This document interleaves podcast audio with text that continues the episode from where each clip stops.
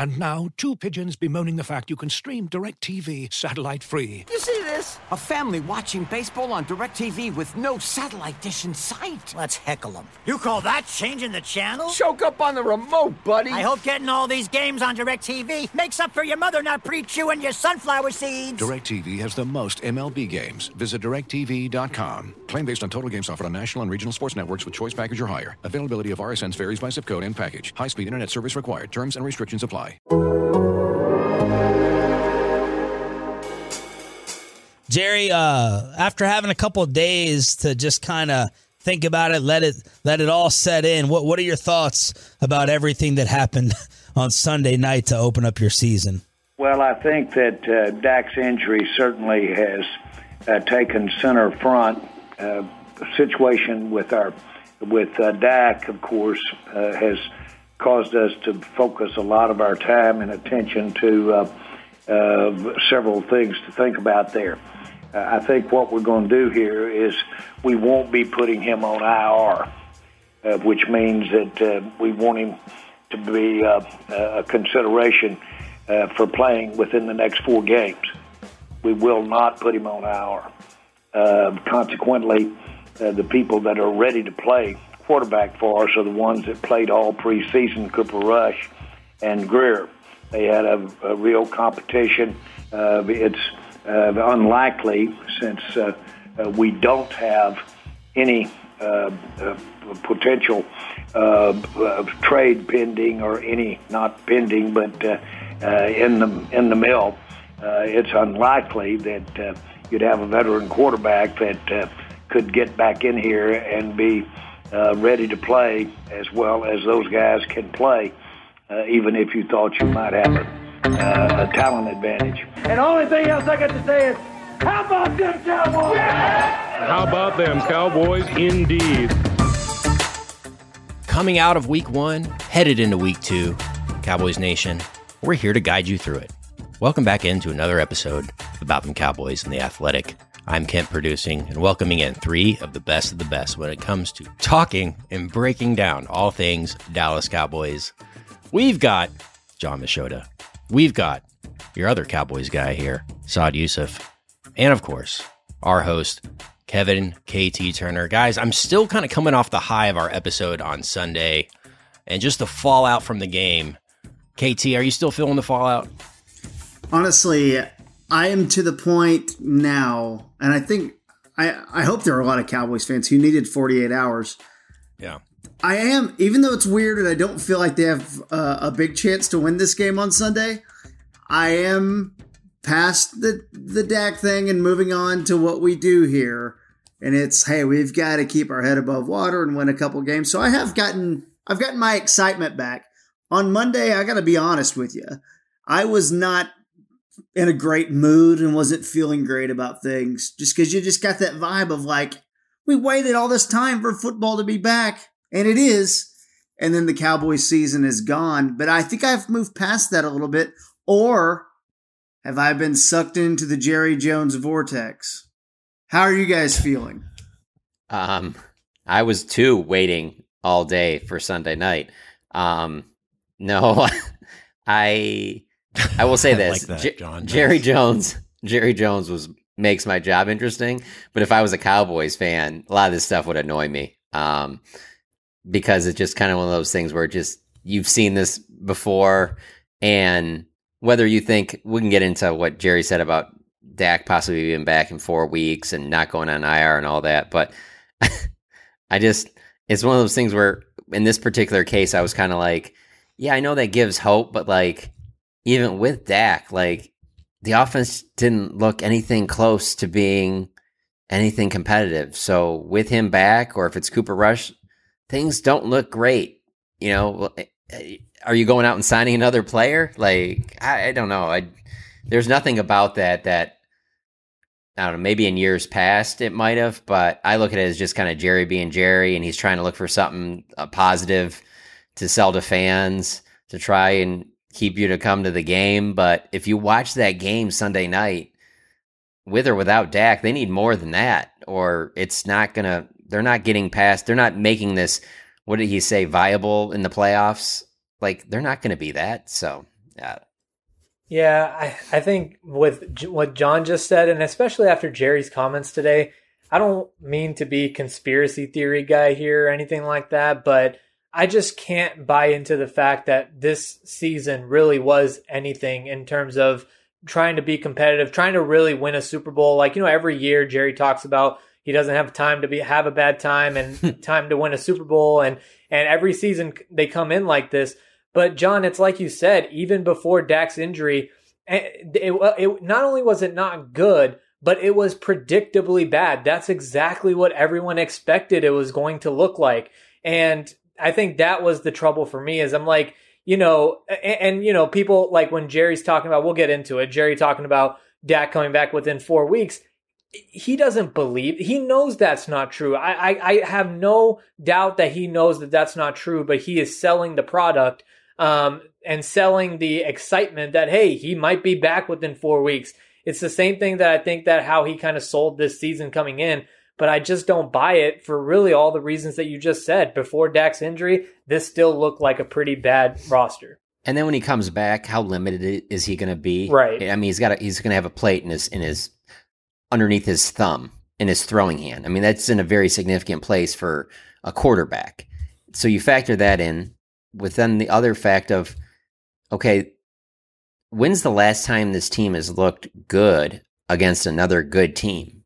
You know, I mean, I'm not the type of person that just turns everything off at the end of the season and goes, okay, 2022, this is a new season. Just erase your brain. This is it's like, what have they been doing? This what what I saw Sunday night is just a continuation of what I've seen from them really since the game in New England. So you can sell hope with injuries, but I don't know. Actions speak louder than words, and the actions I saw on the field, uh, they're not great. No, I agree. I think there's a level for me of just a, um, even more adjusted expectations because, I, especially in week one, but really in general, I cannot be the type who's like, shut it down, let's tank, it's over. I just can't do that. I don't like that. I don't feel like that is any. I, I, I get kind of maddened by the lack of competitive spirit you know, over time with that. What, what fan bases, KT? What fan bases of good teams do, do, you feel that way? Yeah, good teams. You're right. You know, I mean, I grew oh up in Detroit, God, so I'm I'm used to it. Yeah. But they're not doing that in Pittsburgh. Yeah. I can yeah, promise you. Go on.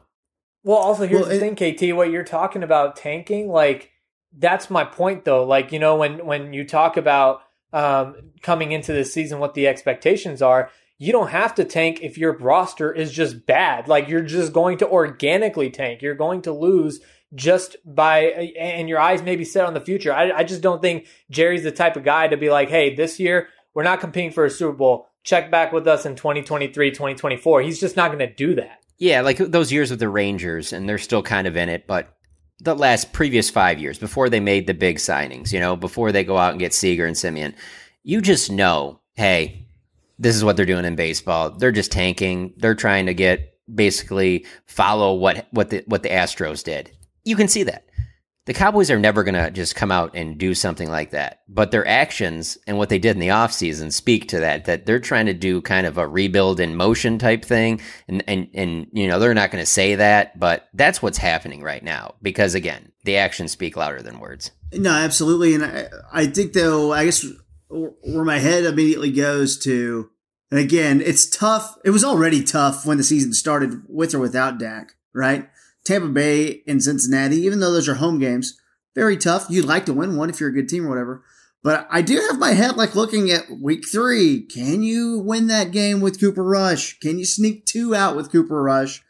And if we are talking about it, I think it's now time that we get to it if we are talking about Dak returning sooner than what we were talking about the other night, and what we were talking about the other night before the surgery even happened was after the bye week, you know, middle of November. Well, you know, Jerry did have comments today, and the surgery has happened. It does feel, I, I uh, it does feel like, based on some of the things that you've read about this, that it is a better scenario than it was on Sunday night, where whether whether I'm right or wrong, eh, we might be talking about an October return rather than a middle of November return. That does change things a little bit in terms of fighting for a playoff spot. I know when it's all about just winning a Super Bowl, you kind of like it's easy to roll your eyes like, oh yeah, you're going to compete for the NFC East. But I, I've I've adjusted my expectations enough to be like, hey, I think we can actually like stay in and make these November games relevant if we can just you know win a couple of games with Dak out. If that's the case, then you must really believe that when Dak gets back, he's going to be fully healthy and ready to go, and that Michael Gallup, when he steps in, is going to be ready to go, be top receiver, um, no no growing pains, no you know slow return. He's going to have to hit the ground running. If you believe those things, maybe sprinkle in some you know solid Jason Peters play at some offensive line position. I guess you can you can sell me on the offense getting somewhere back on track, but man, it's just tough to look at a team that didn't get in the red zone. The only team in week one not to score a touchdown. I mean, this is bad. I mean, Bob's piece, Bob's piece today on offense, talking about not even getting, not even getting um, inside the 31 yard line, and the fact that that hasn't happened since since 1998, which is when they've started tracking this stuff. Like that that was like a ridiculously bad offense. And again, it's worth reiterating that was with three and a half quarters of Dak. So um, you know, it's it's tough. Yeah, and to answer your question earlier though, KT, about oh, could they, you know, beat the Giants or whatever like that? If it's like last year's team with Cooper Rush stepping in against Minnesota, sure. But just what they look like Sunday night, I mean, I guess there's a chance. I don't think it's a great chance, but we're going to say that there's a there there we need to factor in how little the starters played in the preseason. So let's factor in a little bit of rust. But again, you think you'd at least have one drive that went deep into the other team's territory, at least one. And to not even have that, to never really look like anything was in sync in any part of the game. Uh, the fact that you look like you have an offense that's going to have to put together long drives and you know that this team can't put together long drives because of their penalty issues, particularly on the offensive line. There's just there's a lot of ways to you can try and be positive about this, but you're really kidding yourself. Nobody was open. I, mean, I had the number of 11 targets for CeeDee Lamb and two receptions. And man, just watch the rest of the NFL. I mean, a lot of teams had guys running open uh, pretty much all day. The Cowboys never had like a clean throw. And that does weigh into that being one of Dak's, you know, worst games of his career. Um, but yeah, it's like a, they, they even have the ability to get anybody open. I think what you mentioned about the offensive line is interesting, and maybe we should talk about that for a second as well. Uh, you said Jason Peters, some offensive line position. I know we talked about Terence Steele on Sunday night, the four penalties. Um, Tyler Smith held up pretty well at left tackle, given all that he was having to deal with. What do you think's more likely? Peters at left tackle, Peters at right tackle? Uh, well, what do you? I mean, there's a lot to figure out there, and he's not ready to go yet, but it does seem like something's kind of opened up there. Yeah, and when I say this, I know we're not playing fantasy football, but um, I would say to me, moving Tyler Smith to left guard and Jason Peters to left tackle makes the most sense. Jason Peters hasn't played right tackle in a while. Uh, so I don't know that that's really what you want to be doing there. And I, I, will say this when we talk about Terence Steele, one of the most interesting things that come out of the so Mondays after games, we get Mike McCarthy and then we get the three coordinators. And Kellen Moore does an excellent job of not giving much. Um, and I just found it very interesting how, when asked about the penalties on the offensive line, he talked about how they could potentially you know, go in another direction if that if those don't get cleaned up. And for Kellen Moore to say that, and you know that he's referring to Terence Steele having heck, three penalties on one series, uh, that was interesting. It was basically like a, we're not going to put up with this. Like that, those are unexcusable. So that was interesting to me. I just find it hard to believe that Joe Philbin is going to want to work Jason Peters at right tackle when he hasn't played there in a while. So I, think Terence Steele is good for now as long as he doesn't keep committing those false starts, but uh, I don't know. There's only so much musical chairs that you can play with those offensive line positions because you want to get a group together that you feel like, hey, let's stick with this group and go with them several weeks in a row and build some continuity.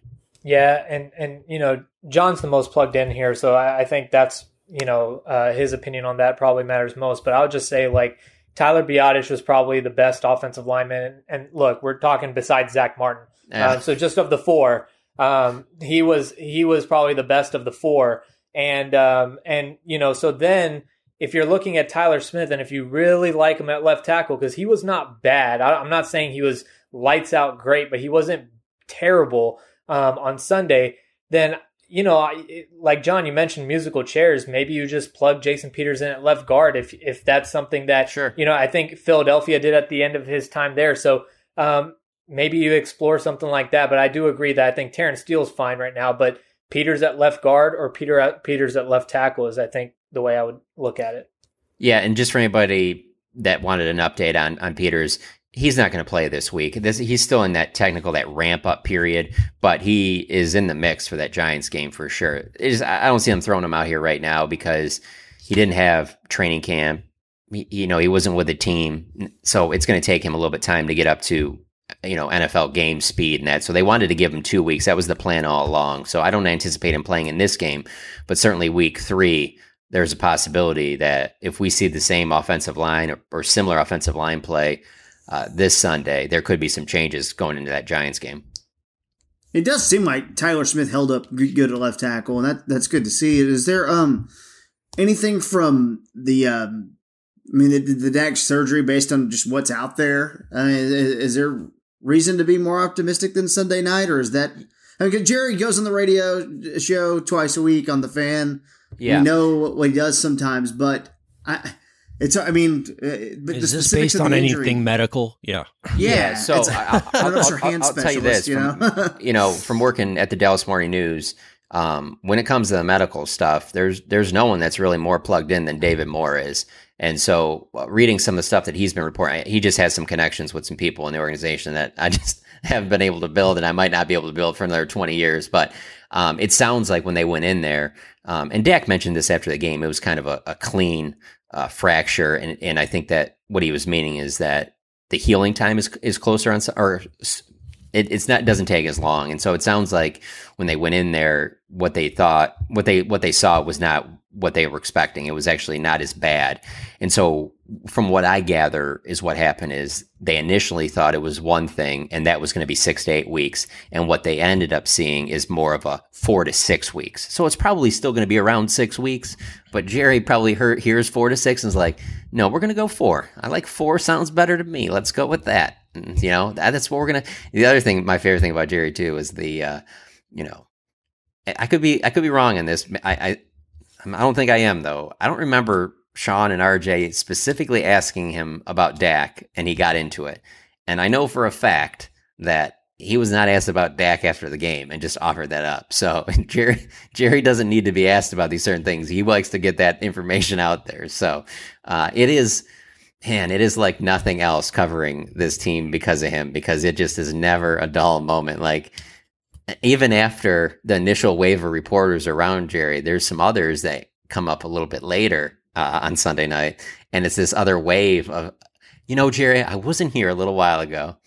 What did you say again about Dak? And he tries to start off the sentence like, "I'm not going to get into this very much," and then gives you a little bit more than you. So you're just kind of there's a part of you there just like, you know, players are walking out of the locker room. I'm so used to this now that players have. I've watched players walk in the locker room and they've clearly gone in there, showered, whatever, changed, come out in their street clothes, and they're walking there. I'm still in this group around Jerry Jones. Well, I mean, it's this entire time, but you can never leave because there is, you know, with most people in sports, if you ask them a question at the very beginning about something, their answer 10 minutes later, if you ask them the same thing, they're probably going to start the answer with, well, I already answered that not Jerry Jones. Just stick around. You never know what, what is going to be said. Just keep asking questions. And, and I know that there's Cowboys fans listening to this saying like, you know, because I see it in my mentions all the time. Like, stop talking to this guy. Like, I'm so sick of hearing about. It. And I get that, but my job is to cover the team, and so I need to get as much information as possible in an era where we don't get the same access that we used to get. So you're trying to maximize these opportunities and get as much information as you can,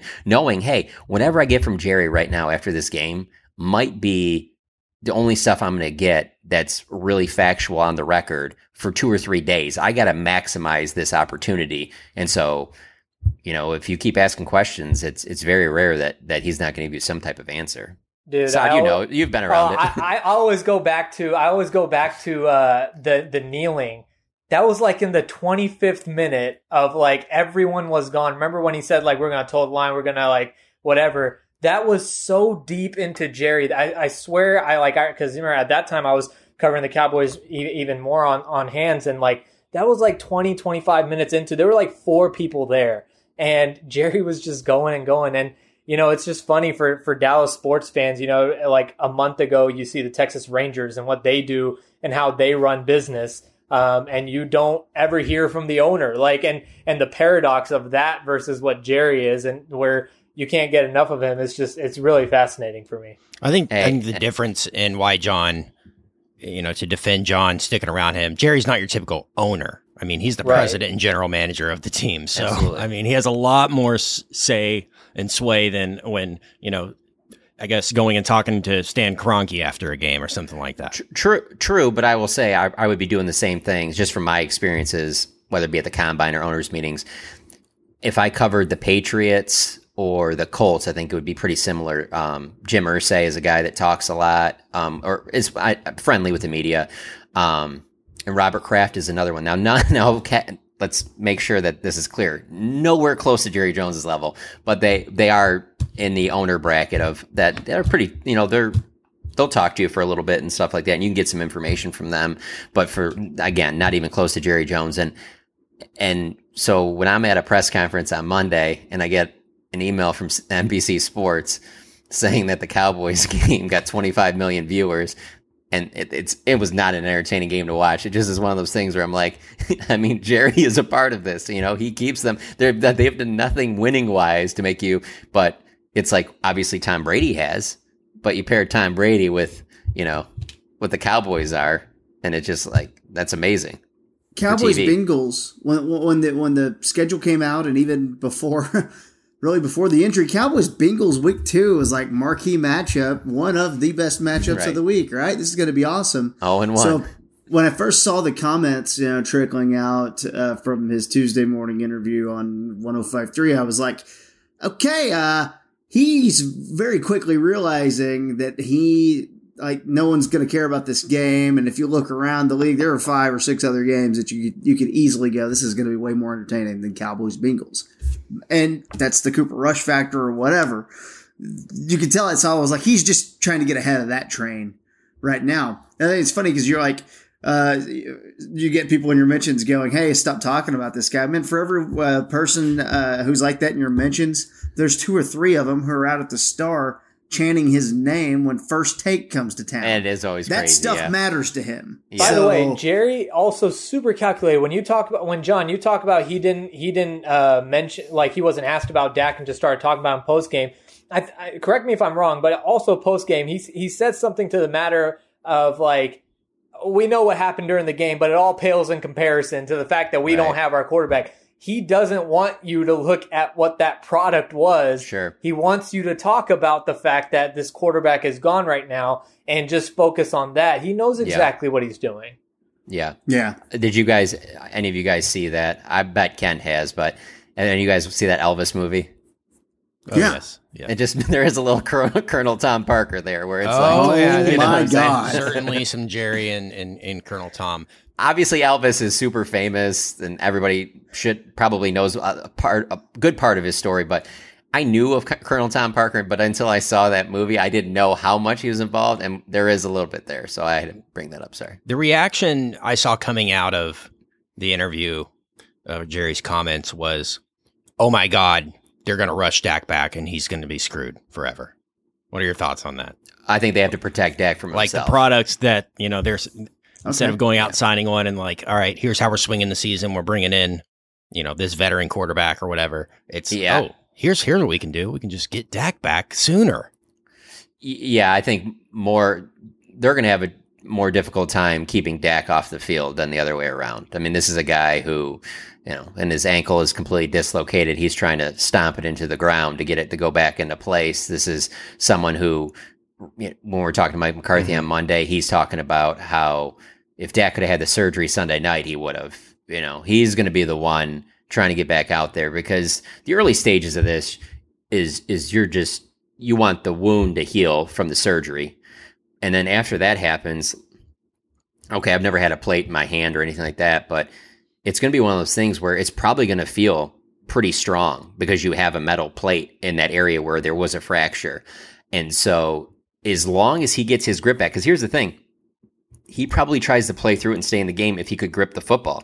The reason he pulled himself out is because he couldn't grip the football. So when he gets back to being able to grip the football, and especially if this team has lost some games and like we expect them to, and maybe they're one in four, one in five, something like that, I can see he's going to want to get back out there. So, and, and they have a great medical staff. They're going to make sure that he doesn't get out there and, unless it's to the, to a level that is satisfactory. But they're going to have more issues with keeping him from trying to be. I mean, here's the thing: I had heard that Michael Gallup wanted no part of going on pup.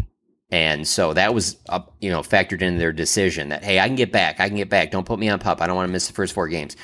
I wouldn't be surprised if Dak has a little bit of a say in this as well, and in, in, the not being put on IR. Like, hey, I want to keep practicing with the team. Don't put me on on IR. I'm telling you, I'm a fast healer. I'm going to be back way, way before this this timeline. Don't doubt me. I'll show you guys. I'll show you guys. So they got to make sure that you know that they protect Dak from himself, if you know, for a lack of a better way to describe it. It's a good point.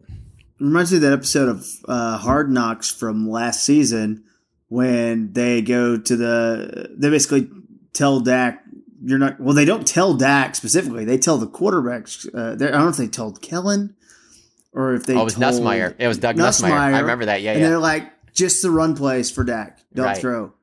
And then Garrett Gilbert's like, "Hey man, they said uh, just uh, I'm, I'm doing the throws," and Dak's like, "Hell no." I mean, Dak looked like he was mad, like visibly mad at mad, Garrett yeah. Gilbert. And that's the yeah. minute Garrett Gilbert uh, lost the job. No, but like, but it, it, it, reminds me of that. Like Dak was trying to throw like in in training camp on a bad shoulder. So like, yeah, no, that's good. But like, it does change. Again, it's very easy. We were talking November on Sunday night, and here we are recording this, uh, you know, late on Tuesday night, and we're talking about an October return of uh, of some sort. I think we should just do for those who didn't listen Sunday night or just rehash it we should walk through it, like just to just to see like what it would take to stay alive, right? Um, week two, Cincinnati. Uh, we'll do our game picks later, but let's All just right, before you get in this, let's just go over this real quick. While you're doing this, is Cooper Rush the quarterback the entire time? Is he go- going to be the quarterback until Dak?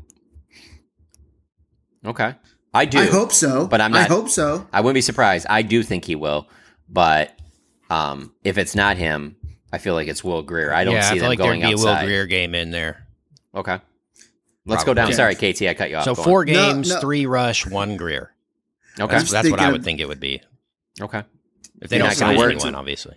Kent, you don't want to work a DiNucci game in there at all? Hey, we can have another uh, free agency conversation if you guys want to want to do that. Hey, real quick on that too. Tons um, of Gar- Garoppolo chatter out there. I think that's insane. I don't think the Cowboys would ever give up enough to give up Garoppolo for six games, but yeah. Right.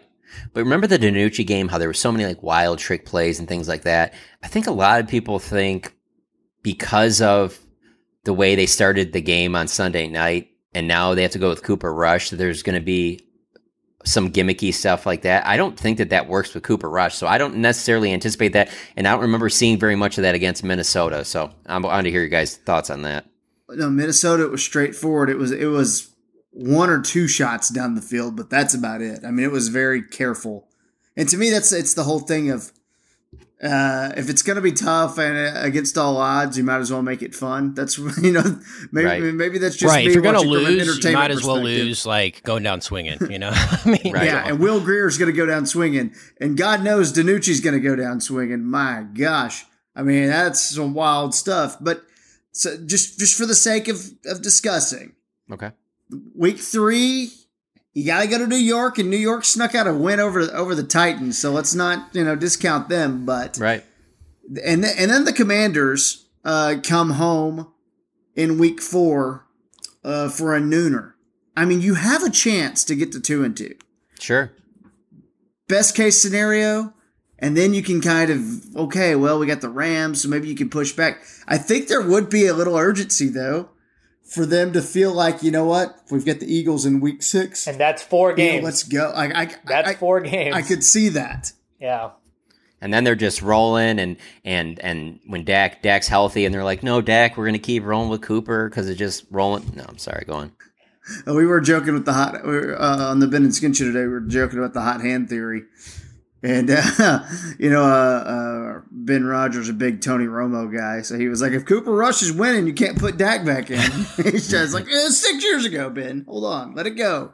Let it I go. like I like I like The- Skins the- theory the- better, just to rotate a quarterback every every down or something like that, and just that's more feasible. I mean, Turpin, uh, maybe uh, Micah Parsons plays a little quarterback. Tony Pollard. I mean, let's get wild. No, but like that. The thing about that, uh, what I was thinking about is the thing about that Eagles game. So let's say, let's say for whatever r- reason, let's say it's five games. Okay. You win two, and that's asking a lot. I realize that. But if you were to win two, and it's that Giants game and probably that Commanders game, Commanders You- just you- sounds funny. Sorry. it sounds, dude. I was, uh, I was thinking about the uh, the Cleveland Guardians the Yeah, other day. and too, like, it's hard to say. Like, Yeah. um, but then uh, the Lions come to town on the twenty third. So you like, I know you would want to like have a little bit of pressure to play the Eagles Sunday night at home uh, on the road, but it's a Sunday night game and the division, and you know you feel like you need to get one. And the Eagles, I get all that, but you might be in a position where you're like, you know what? If we can wait till the twenty third, you get the Lions, and then you would get the Bears, two home games. So you're climate protected as well. Uh, That could matter. I, I would imagine the cold would not be good on a on something like that. And then you get a bye week. So like I think if you could like somehow extend it to that, win two, and somehow extend it to the 23rd, then you've given yourself a chance to win the division. I, So I do you know have two wins? A little crazy. So you have two wins out of the first eight games. Is that what you're saying? Two and six going into the bye.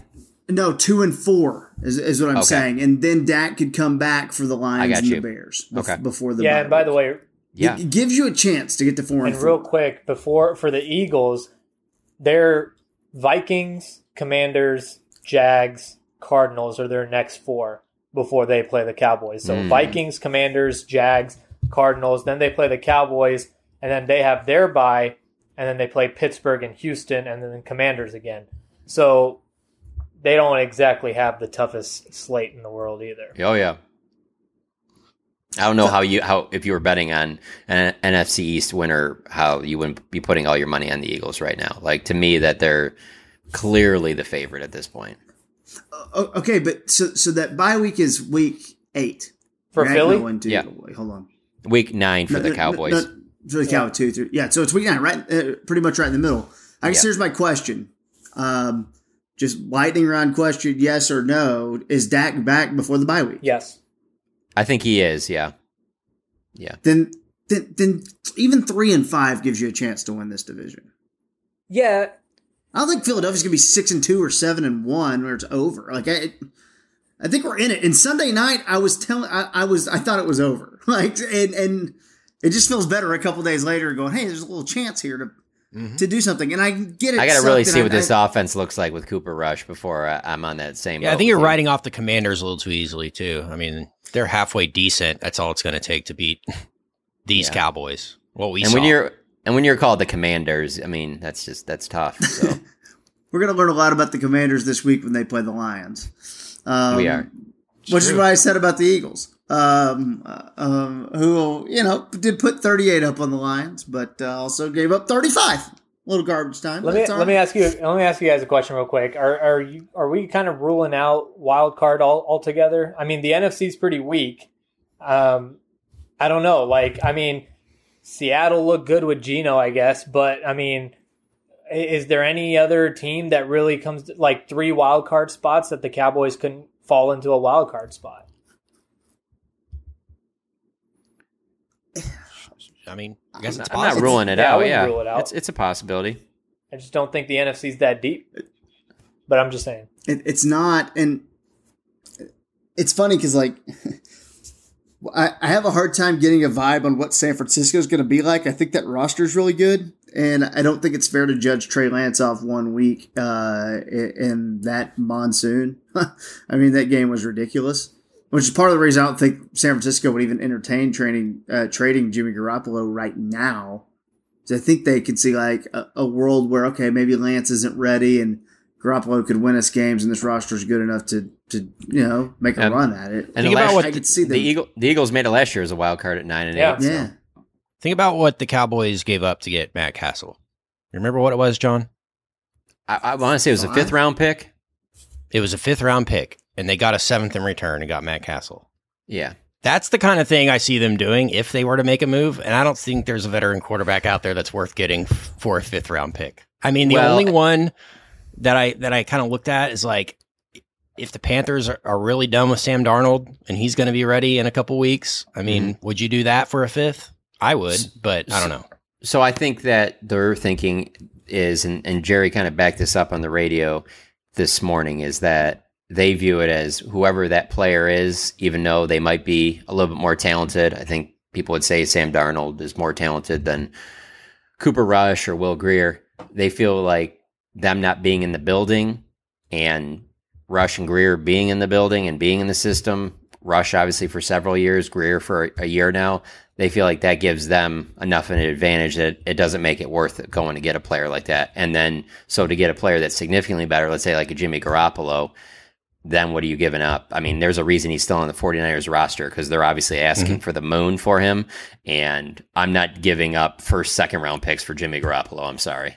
And, and, and here's the other thing.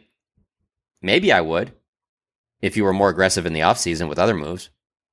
Right. They already But- had a chance to go get somebody. They didn't. The off the Such a off season moves. The, the off season moves, and, and we and and we could change the name of the podcast to no half, half measures because that's what that's KT's saying for sure. We don't want to do time. that, but I just want to ask you guys off the top of your head who who were the big impact players of, of guys that were not on the Cowboys last year that they added in, in the offseason? Who who made the biggest impact in the game Sunday night? that was not on the team last year. Yeah, that was a free agency or whatever trade might- addition. Obviously, they didn't. It trade, might be but- Tyler Smith. I, I meant of like players, veteran players that were that they added. Oh, veterans. Anthony Barr, I saw Yeah. a couple of times. Um, Yep. That's who I think it was. Yeah, I think he had like 30, 40 snaps. Uh, yeah, Maher had the one kick, but I mean, I think it was like 10 snaps for Dante Fowler. That's your most significant addition, money wise. You know, one year, $3 million. Who else did they add now? James Washington is obviously hurt. Turpin. Fowler. That's bad, dude. We got teased so hard in preseason, and then he had he had such a childish game the other night. I mean, it was Yeah. it was one of those things you're like, man, I kind of was thinking he might flip the field a time or two. right. He'll be fine. Gotta count I, on I that think he'll be fine. I, I don't Well- think he'll they'll get somebody else returning kicks next game. Yeah. of that. I no no no it's not that it's, it's kind of the NFL it's a product of the league like It's only bad when Tony a big- when Tony Pollard was the way he was last year, where you know there were some like glaring mistakes, and you're like, dude, what are you doing? It, it's more of just Yeah. that. It's not. I think what KaVontae Turpin did was more the regular. Yeah, and, and it just it's so difficult to have big returns with the way that they've Mhm. changed rules and things like that, and you know how good these pick kickers and punters are. They're they're limit the opportunities, and I just feel like anytime you see a big return, usually there's a couple flags on the field that follow. So I don't know how big of an impact that part of the game. I thought for sure he was going to be a guy that this season had one or two touchdowns in the return game, and maybe that still happens, but they certainly need to work on that area. I thought not it was he going to be more snuck up on impactful than it was. like he did in the preseason. Nobody really Right. knew him, and I mean, I'm sure that was part of like we got to take number nine out of the game. You know, uh, Yeah. So it was an emphasis probably for Tampa Bay. Sure, but you know, I think when you look at uh, you you, you make a good point. Like the the they're not just all of a sudden going to be aggressive and do something. Like I was thinking, you throwing out names, and I know it- these are just it's really just fodder for football fans. To be honest, it's not like reality, but like Mason Rudolph's doing an interview and he's uh sounds a little butthurt talking to the media, and it's like okay, well that I feel like personally Mason Rudolph is probably.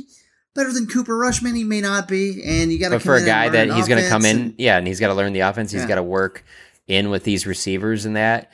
If Dak was out for the rest of the season, uh, you know, yeah, maybe you you look at that, but now with that prognosis and Dak not even going to IR, I don't see why they would even make a deal for a Mason Rudolph. Hey, hey, all right. Here's a crazy hypothetical. You can't trade for a quarterback, but you have to sign somebody. Who do you go for? You have to sign somebody off the street. So you want Who's not us on to a say team right now. you basically want us to say something about Cam Newton or Colin Kaepernick? Is that is that where we're going? I wasn't even Tony thinking Romo? about them. I just wanted. No, I had I had another name uh, out there that you know it could cost you maybe eight cents to get get in here. You know, but Joe Namath? Hold on, let me think. Let me think where you're going. I know. Ryan how- Fitzpatrick? I know how sick of a brain you have. I have a pretty sick brain. I have a I have one that's like going to make John fall fall out of the chair. But but if we want to make this thing entertaining, I mean, it would. Fitzpatrick is is is intriguing. It's not to me. Fitzpatrick. Yeah, I I mean- mean, Alex Smith. Cam Newton would make my job interesting. Um, but I, I don't that know who you're talking win. about, I- other than I- Fitzpatrick. I was I I, felt like- I saw um, Josh Rosen. If we're talking about Sam Darnold, uh, that's not the one that's going to make you fall out of your chair, but uh, Johnny Football. it's Johnny Manziel. That's what I'm saying. You want to you want to sell some tickets? You want to make this thing crazy? hey, Uh, he, he was Call- ready to play A and M Hundred again. bucks a He- game, Johnny. Johnny would come out and do. Why are you the way that you are? S- Seriously. Every time that John, we try and do Johnny's something done it fun before, he can do or it again. exciting, you make it not that way. Hey, Johnny Johnny tweeted that after watching A and M that he's he was about ready to come back to the field. He said he still has a couple years eligibility left. So Kent's not totally off on that. Who's it going to be though, John? I mean, you can't make a trade, but you have to sign a quarterback to No, I like. you get a couple No, games. seriously, excited. had the best one, Fitzpatrick. Absolutely. Yeah. Hey, and if I hadn't seen Cam Newton with the Patriots, it would be Cam Newton. But when I saw him, what he did in New England, I was like, nah, I I don't think it's there anymore. Paxton Lynch. I, you know, I see Cam Newton doing. Um, Cowboys down to we'll use Commanders because that's my favorite team name right now. Down twenty eight to seven, fourth quarter, or sorry, twenty eight nothing. He rushes in for a touchdown, make it 28-7, and like does some like pulling off his you know jersey Superman thing, and then in the camera saying I'm back, and you're just what are we doing here, man? Like no, you're not, and this is a dumpster fire, and like what do we do? And then he comes to the post game press conference dressed like he's you know MVP 2015, and you're just like what is going on here? But that is on kind of all of that. Everything I just said is on brand for the Cowboys. So yeah, here we go. Yeah. Blue carpet, bro. Come on, Why are man. you the way that you are? But seriously, Well, Looking for an assist with your credit card but can't get a hold of anyone? Luckily, with 24 7 US based live customer service from Discover, everyone has the option to talk to a real person anytime, day or night. Yep, you heard that right. You can talk to a real human in customer service at any time. Sounds like a real game changer if you ask us. Make the right call and get the service you deserve with Discover. Limitations apply. See terms at discover.com/slash credit card. As you've probably heard by now, we've teamed up with BetMGM this season. We'll be using BetMGM lines to make all of our picks, and we'll have special offers for our listeners each week. If you haven't signed up for BetMGM yet, use bonus code The Athletic, and you'll get a one-year subscription to The Athletic, plus up to a $1,500 first bet offer on your first wager with BetMGM. Here's how it works.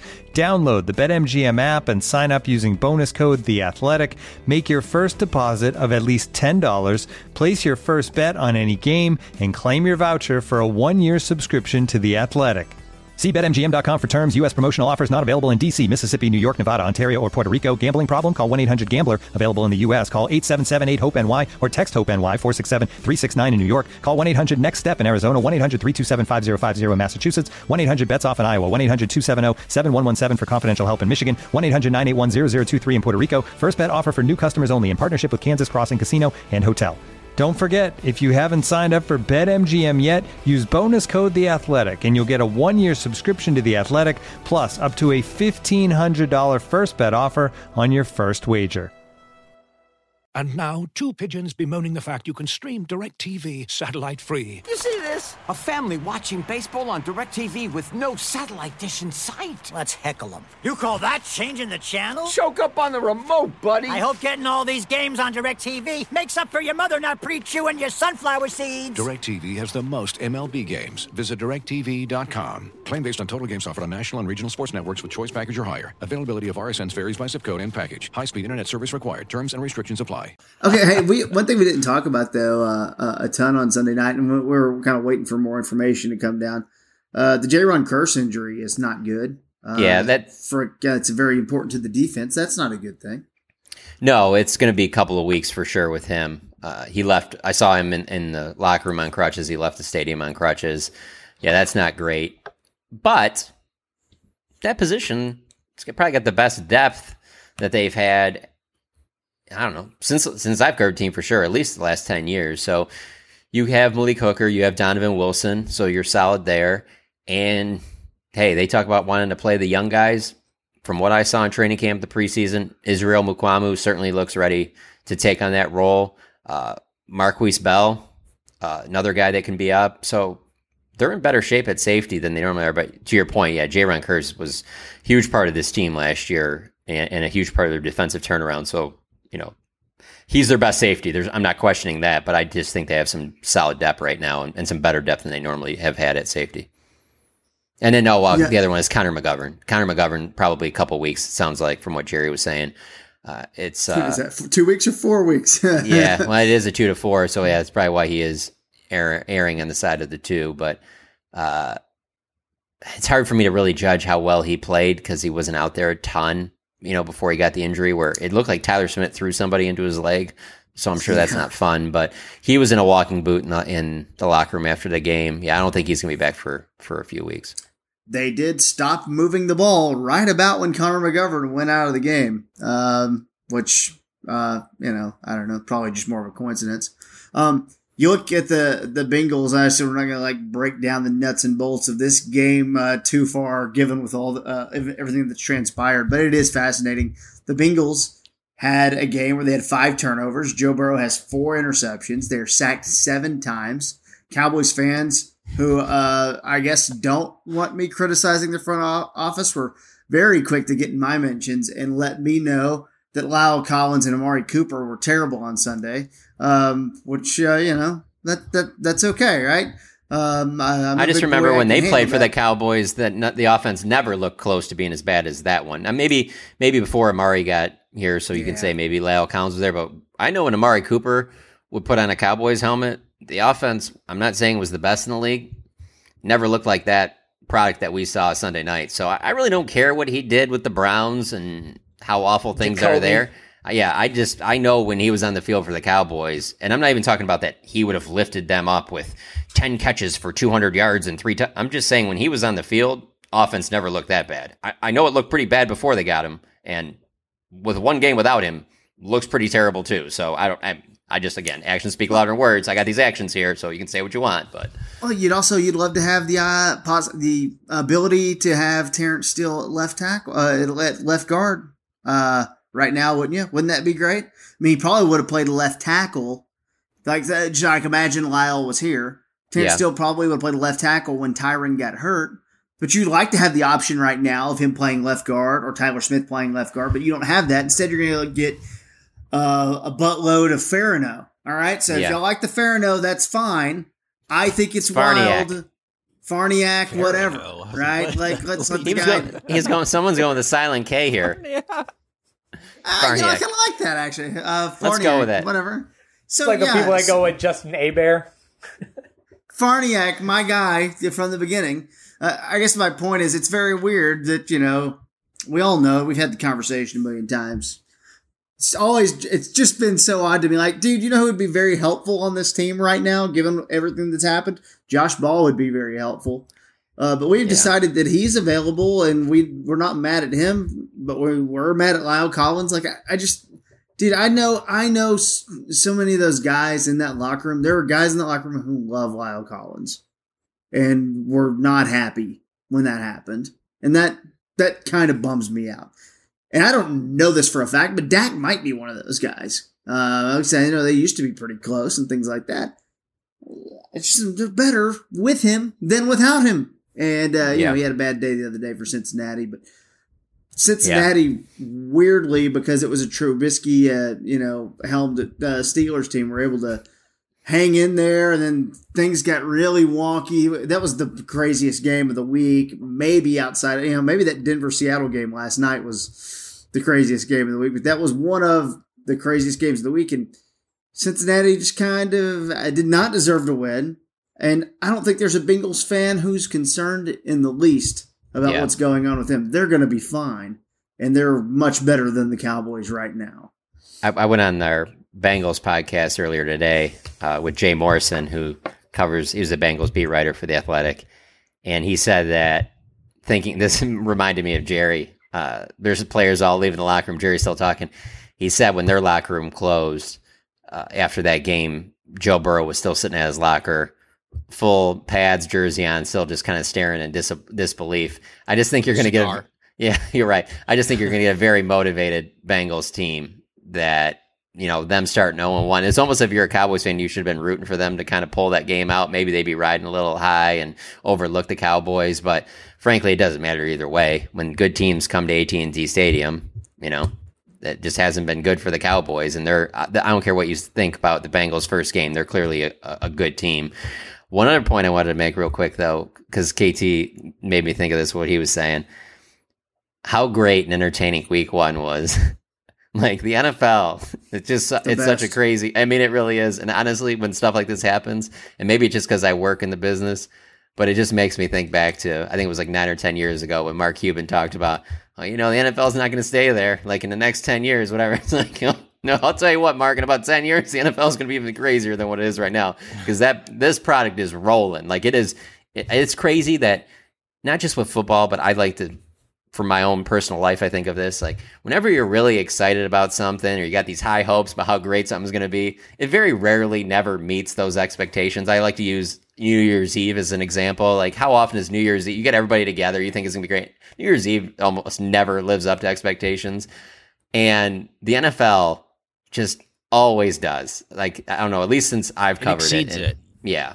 It really, I mean, it Yeah, really does. And and it's crazy because like how much has it gone through? Like I thought, okay, like the Ray Rice stuff happens, and like and you know COVID and and what else, whatever else happens, it's just like you know the NFL is just uh, a cycle. It just never the product is untouchable. I, I'm one of those guys, and I actually, I actually uh, like like doing this because I know when John, when you and, Saad, um, you know, uh, out of star season when you're like covering games, you guys are up at the stadium, and that's great. And I'm pretty much on the couch for ten hours on a Sunday. Sometimes I don't feel great, but I'm like, no, no. Part of my job is to bring some observations from the broadcast and some things Yeah. that you know maybe someone missed something there. But uh, from two forty to three twenty every Sunday is just ridiculous. I mean, it is nonstop madness, and it doesn't matter if it's the Falcons, who no one thinks is going to be good this year, if it's them blowing a lead to the Saints, or if you get the Giants and Titans who are messing around in the afternoon window, and you had the tie between the Colts and the Texans.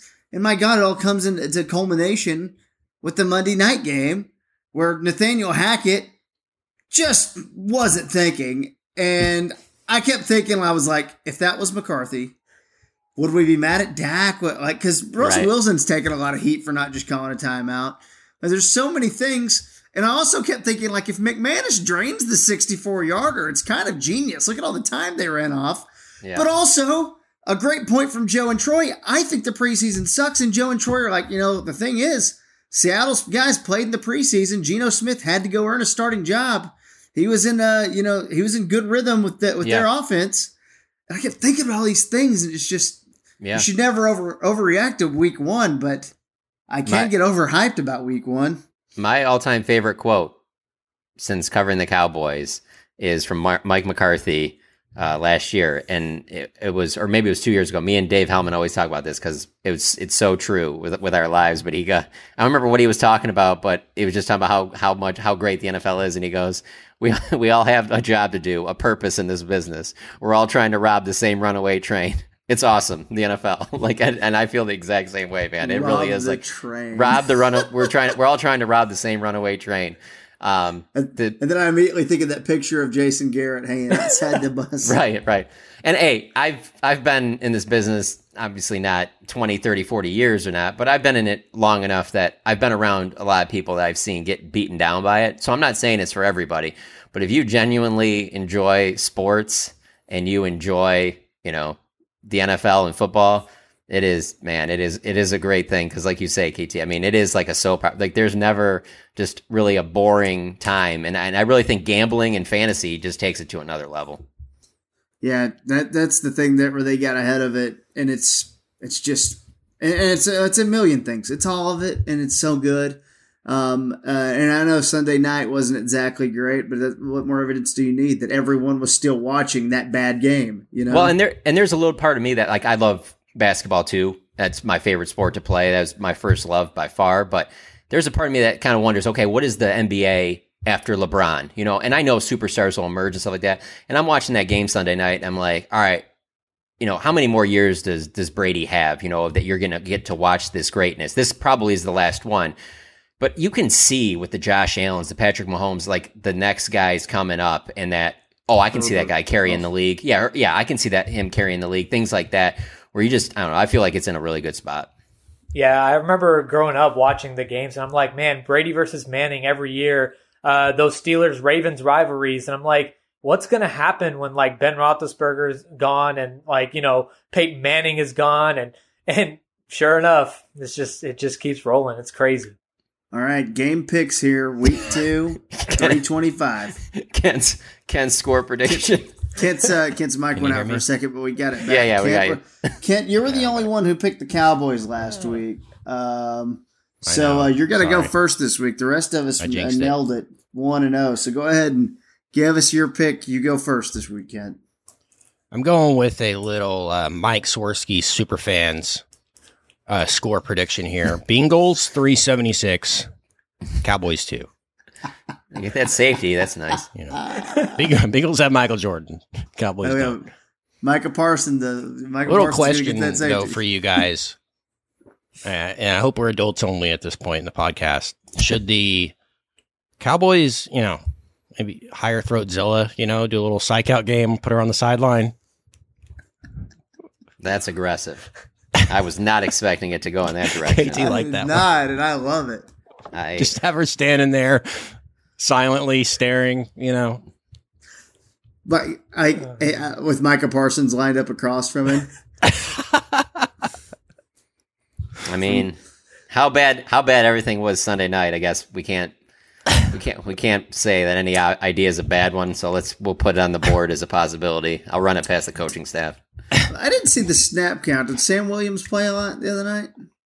Sorry, he, he was saying he was the same thing with uh, um, uh, Dante Fowler. I think they were around eight to ten snaps. It wasn't it wasn't okay. much. Now, hey, probably got to give Brady some credit for that. Just the way he gets the ball out so quick, and, and there were just probably a limited number of of opportunities for them. Also, hey, it's kind of crazy that you look back at it and Micah played every single snap. I mean, that right there to me, it, that that's the reason why he can't be a full time defensive end. Because if he's a full time defensive end, like like Demarcus Lawrence played, I think sixty percent of the snaps.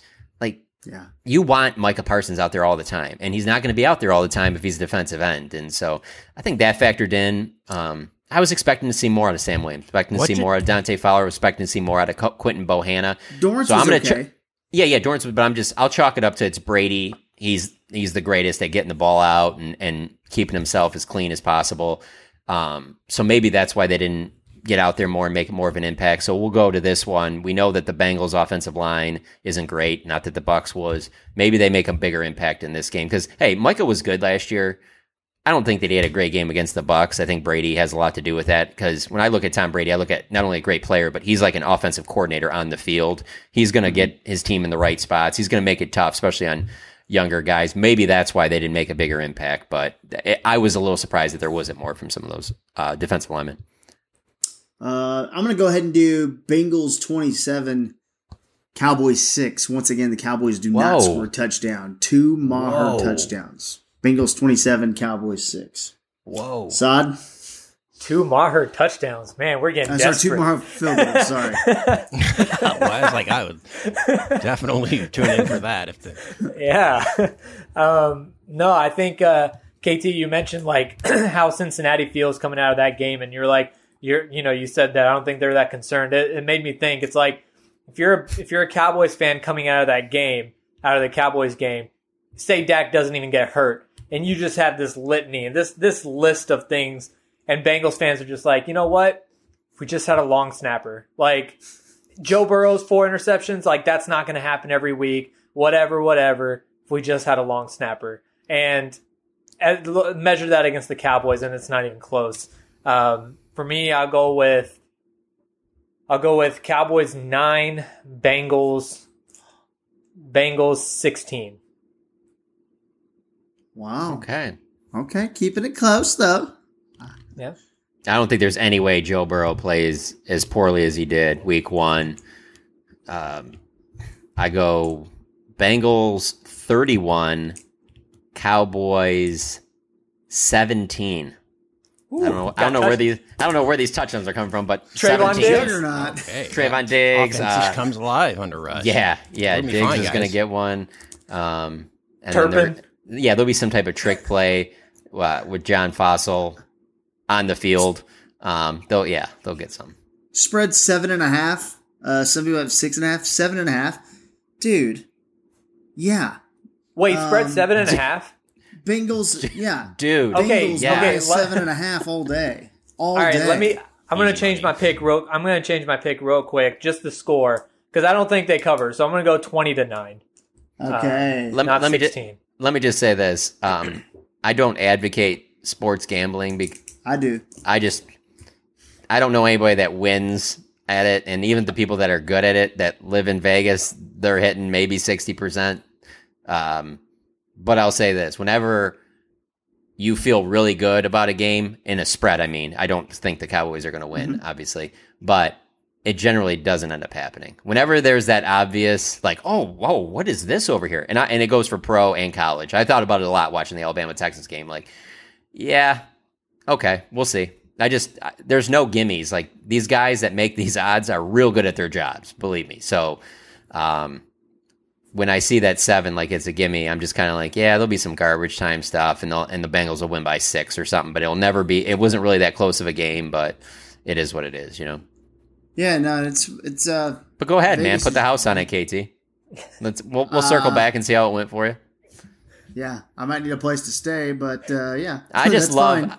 I just love my friends that bet on sports that they love to tell you about their winnings. You never you don't know about the losses. You don't know the fact that like they got to sell the house and move into an apartment because there's just so the losses are so like but no, they'll tell you about that three team parlay they hit and everything. You're like, "Yeah, it's crazy, man." You tell me about all these winnings and you know, I don't I don't know, do you have anything to show for it? Do you have a new car or anything like that? But no, keep going, man. Roll with it. Whatever you got to do. I saw you sleeping in a in a dumpster. Uh, there's a like, I don't, uh, things about uh, hard times, hard times.